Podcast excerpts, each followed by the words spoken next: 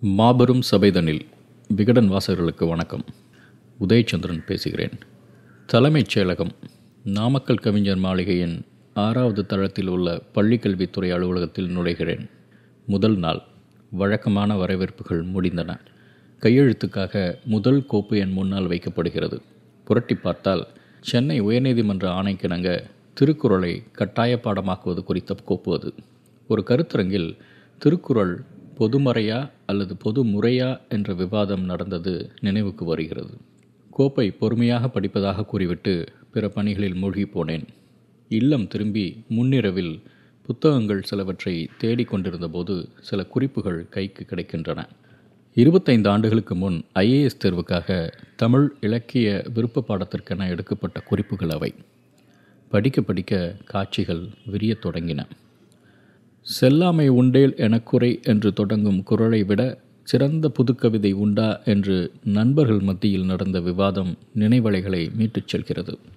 இந்த உலகமே தன் காலடியில் என்று சுற்றித் திரிந்தவனை வீழ்த்தி காட்டிய விழிகள் அரண் அழுப்பி கட்டிய மனக்கோட்டையை சிதைத்த பன்மாய கல்வன் அன்னச்சிறகு தீண்டிய மலர்பாதங்கள் கண் இமைக்க மறுத்து நெஞ்சில் ஏந்தும் நினைவுகள் இருவர் கூட்டணியில் இடைவெளி உண்டாக்கிட முயன்று தோற்றுப்போன காற்றும் கதிரொளியும்.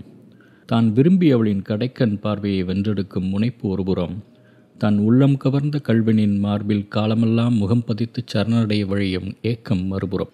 இருவருக்குமான போரில் வென்றபின் ஆண் காட்டும் அலட்சியமும் பெற்ற வெற்றியை தக்க வைத்து கொள்ள போராடும் பெண்ணின் நுட்பமான உணர்வுகளும் காலத்தை வென்றவை. திருக்குறளில் இறுதியாக இடம்பெறும் நூற்றி ஐம்பது குரல்களை முழுமையாக படித்தால் அந்த உணர்வுகள் காலந்தோறும் பொருந்தி வருவதை பார்க்க முடியும்.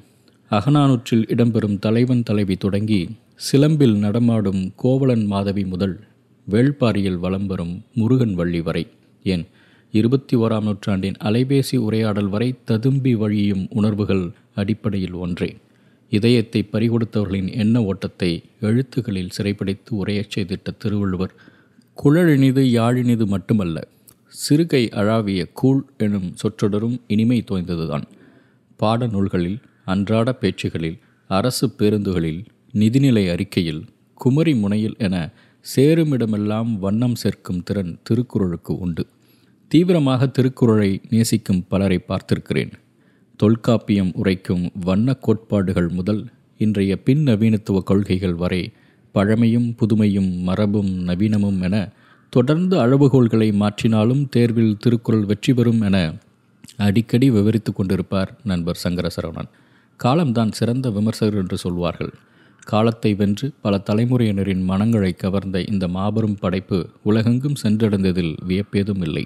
உணர்வுகளை இழைத்து தீட்டப்பட்ட சொல்லோவியம் மனித மனங்களை எல்லை தாண்டியும் வென்றெடுக்கிறது. அப்படிதான் கடல் கடந்து எல்லை தாண்டி வந்த ஒரு பிரிட்டிஷ் அதிகாரி திருக்குறளை நேசிக்கத் தொடங்கி பின்னர் அவர் தமிழ் மொழியின் காவலராகவே மாறிப்போனார். வியப்பாக இருக்கிறதா? வாருங்கள் எல்லிஸ் சாலையில் பயணிப்போம். இருநூற்றி இருபத்தி ரெண்டு ஆண்டுகளுக்கு முன்னர் பிரிட்டிஷ் கிழக்கிந்திய கம்பெனியின் இயக்குனருக்கு மிகுந்த பணிவுடன் எழுத்தர் வேலை கேட்டு ஒரு விண்ணப்பம் வந்தது. எழுதியவர் பெயர் பிரான்சிஸ் ஒயிட் எல்லிஸ் விண்ணப்பத்தை பரிசீலித்த கம்பெனியின் உயரதிகாரி அதில் பணியிடம் குறித்த பகுதி நிரப்பாமல் விடப்பட்டிருப்பதை அனைத்து அதில் மெட்ராஸ் என எழுதி முத்திரையிட்டார். அந்த முத்திரை எல்லிஸின் வாழ்க்கையை மட்டுமல்ல தமிழ் மொழியின் எல்லையையும் உயர்த்தப் போகிறது என்று யாரும் நினைத்து கூட பார்த்திருக்க மாட்டார்கள். கிழக்கிந்திய கம்பெனியின் வருவாய்த்துறையில் எழுத்தராக எல்லிஸ் தன் வாழ்க்கையை தொடங்கினார். மதராஸின் தட்பவெப்பநிலையை மீறி தமிழ் அவருக்கு இதம் தந்தது. முறையாக தமிழ் கற்றுக்கொள்ள ராமச்சந்திர கவிராயிடம் சிறப்பு வகுப்புகளுக்கு செல்கிறார். ஓலைச்சுவடிகளை பதம் பிரித்து படிக்கும் அளவிற்கு மொழியில் முன்னேறினார். பழந்தமிழ் இலக்கியங்களில் தேர்ச்சி பெற்றார்.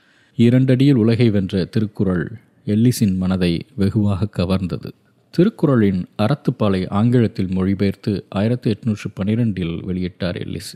அவர் எழுதிய திருக்குறளுக்கான தெளிவுரையில் மேற்கத்திய இலக்கியங்கள் மட்டுமின்றி அறுபத்தி மூன்று பழந்தமிழ் இலக்கியங்களையும் மேற்கோள் காட்டியிருப்பதை இன்றும் தமிழறிஞர்கள் வியந்து பார்க்கிறார்கள். அச்சுக்கலை வளராத அந்த காலத்தில் அறுபத்தி மூன்று இலக்கியங்களையும் எல்லிஸ் ஓலைச்சுவடிகள் மூலமாகத்தான் படித்திருக்க முடியும் என்பதை யோசித்தாலே மலைப்பாக இருக்கிறது. வெண்பா சங்கராபரணம் அகவல் தோடி கலிப்பா பந்துவராளி என பா வகைகளை கர்நாடக சங்கீத ராகங்களோடு பொருத்தி பார்க்கும் அளவிற்கு அவருக்கு இசைப்புலமை இருந்தது. ஒரு புதிய திட்டம் குறித்து கம்பெனி நிர்வாகத்திற்கு தொடர் கடிதங்கள் எழுதி களைத்து போனார் எல்லிஸ். இறுதியில் அவர் திட்டத்திற்கு ஒப்புதல் கொடுத்தது நிர்வாகம். சென்னை புனித ஜார்ஜ் கோட்டையில் சென்னை கல்விச் சங்கம் உருவானது. அந்த சங்கத்தின் மூலம் ஓலைச்சுவடியில் உறங்கிக் கொண்டிருந்த பழந்தமிழ் இலக்கியங்கள் பெருமிதத்துடன் அச்சு வாகனம் ஏறின. தமிழ் மகள் நவீன உடை தரித்து நளின நடை பயிலத் தொடங்கினாள். உயர் பதவியில் இருக்கும் அதிகாரிகள் தமிழ் மேல் காதல் கொண்டால் என்னவெல்லாம் நடக்கும் என்பதற்கு எல்லீஸின் வாழ்வே மிகச்சிறந்த விளக்கம். மதராஸ் ராஜதானியில் பணியமர்த்தப்படும் பிரிட்டிஷ் அதிகாரிகள் கண்டிப்பாக தமிழ் கற்றுக்கொள்ள வேண்டும் என்ற விதிமுறையை முதலில் நடைமுறைப்படுத்தியது எல்லிஸ் தலைமையில் இயங்கிய சென்னை கல்விச் சங்கம்தான். பெர்சியன் உருது இந்துஸ்தானி என்று அதுவரை இருந்த வழிமுறைகள் மாறி புனித ஜார்ஜ் கோட்டைக்கு தமிழ் வழிச்சாலையில் மட்டுமே பயணிக்க முடியும் என்ற நிலை உருவானது. சிதம்பர வாத்தியார் பட்டாபிராம சாஸ்திரிகள் உதயகிரி வெங்கட நாராயண ஐயா சையத் அப்துல் காதர் என பலமான ஆசிரியர்கள் கூட்டணி எல்லீஸுக்கு உதவியது. ஏராளமான நூல்கள் இலக்கணங்கள் அகராதிகள் அச்சடிக்கப்பட்டன. சுதேசி மாணவர்களுக்கு பயிற்சி அளிக்கப்பட்டது. தமிழ் உள்ளிட்ட தென்னக மொழிகளில் புலமை பெறுவோருக்கு பரிசுகள் வழங்கப்பட்டன. உண்மையில் தமிழ் மொழிக்கு அது ஒரு மறுமலர்ச்சி காலம். பல நூற்றாண்டுகளுக்கு பிறகு தமிழ் மொழி மீண்டும் அரியணை ஏறத் தொடங்கியது எல்லிஸின் காலத்தில்தான். தன் மனம் கவர்ந்த நபருக்கு விலை உயர்ந்த பொருளை பரிசாக அளிப்பது மனித இயல்பு. அப்படித்தான் எல்லிஸின் மனம் கவர்ந்த திருக்குறளுக்கு தங்கப் பரிசு கிடைத்தது. ஆம் சென்னை நாணய தொழிற்சாலையின் பொறுப்பில் இருந்த எல்லிஸ் திருவள்ளுவர் உருவம் பொறித்த ஏழு கிராம் எடை கொண்ட இரட்டை வராகன் தங்க நாணயத்தை வெளியிட்டார். தமிழ் உணர்வோடு ஒன்றிப்போன எல்லிஸ் தன் பெயரை தமிழ் ஒளிமரபுக்கேற்ப எல்லீசன் என்று மாற்றி அழைக்கத் தொடங்கினார். தமிழ் மேல் கொண்ட ஆர்வம் பிற தென்னிந்திய மொழிகள் மீதும் திரும்பியது. மலையாளம் தெலுங்கு கன்னடம் ஆகிய மொழிகளில் தேர்ச்சி பெற்று அந்த மொழிகளுக்கிடையே உள்ள உறவை ஆராயத் தொடங்கினார். சமஸ்கிருதத்திலும் தேர்ச்சி பெற்றார். வில்லியம் ஜோன்ஸ் என்பவர் ஆயிரத்தி எழுநூற்றி எண்பத்தி ஐந்தில் கல்கத்தாவில் ஏற்படுத்திய ஒரு அமைப்பு இந்திய மொழிகளின் மூலத்தை வடமொழியில் கண்டுபிடிக்க முயன்று கொண்டிருந்தது. ஆனால் இந்தோ ஐரோப்பிய மொழியிலிருந்து தென்னிந்திய திராவிட மொழிகள் வேறுபட்டது என்றும் அவற்றுள் பழமை வாய்ந்தது தமிழ் என்றும் புதிய கருத்தாக்கத்தை முதலில் முன்மொழிந்தவர் எல்லிஸ். அந்த வகையில் கால்டுவெல்லின் முன்னோடி அவர். மிகச்சிறந்த அதிகாரியாகவும் திகழ்ந்தார் எல்லிஸ். இன்றும் பொறாமைப்படும் அளவிற்கு ஒன்பது வருடங்கள் சென்னை கலெக்டராக பணியாற்றினார். ஆயிரத்தி எட்நூற்று பதினெட்டாம் ஆண்டு பெரும் குடிநீர் பஞ்சம் ஏற்பட்ட போது சென்னையில் இருபத்தி ஏழு கிணறுகளை வெட்டி பொதுமக்களுக்கு உதவியிருக்கிறார். அவற்றில் ஒன்று சென்னை ராயப்பேட்டை பெரியபாளையத்தம்மன் கோவிலுக்கு அருகில் இன்றும் இருக்கிறது. எல்லிஸ் அன்று வெட்டிய கிணறு குடிநீர் பஞ்சத்தை போக்கியது. கிணற்றுடன் அவர் பதிப்பித்த கல்வெட்டோ காலம் கடந்தும் தமிழ் நெஞ்சங்களை குளிர வைக்கிறது. சென்னப்பட்டணத்தை எல்லீசன் என்பவன் யானே. திருக்குறள் தன்னில் திருவுளம் பற்றி இருபுணலும் வாய்ந்த மலையும் வருபுணலும் வல்லரனும் நாட்டிற்கு உறுப்பு என்பதன் பொருளை என்னுள் ஐந்து யோக கரணம் பார்த்து சுபதினத்தில் இதனோடு இருபத்தேழு துறவு கண்டு புண்ணியாக வாசகம் பண்ணுவித்தேன் ஆயிரத்தி எட்நூற்றி பதினெட்டு என்று கல்வெட்டின் வாசகங்கள் தெரிவிக்கின்றன. நாள் நேரம் பார்த்து சுபதினத்தில் குடிநீர் வழங்கிய எல்லீஸ் உள்ளூர் மக்களின் உணர்வுகளை பெரிதும் மதித்தார். ஆயிரத்தி எட்நூற்றி பதினெட்டில் மதராசப்பட்டினம் முழுக்க காலரா நோய் கடுமையாக தாக்கியது. இடங்கை வளங்கை மோதலால் நின்று போன மண்ணடி எகத்தாழம்மன் திருவிழா மீண்டும் நடத்தப்பட்டால் நோயின் தீவிரம் குறையும் என்று அப்பகுதி மக்கள் நம்பினர்.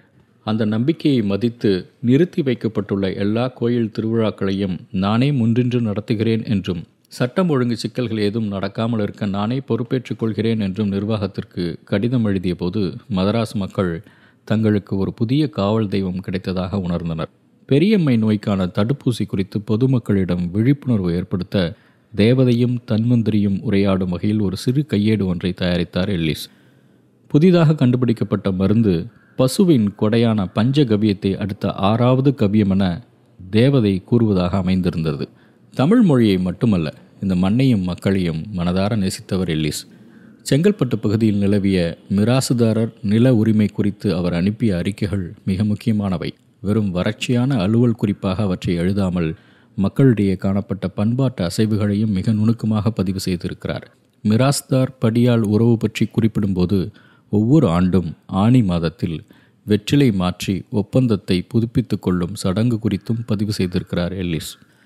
ஒரு நேர்மையான அதிகாரியாகவும் பணிபுரிந்திருக்கிறார் எல்லிஸ்.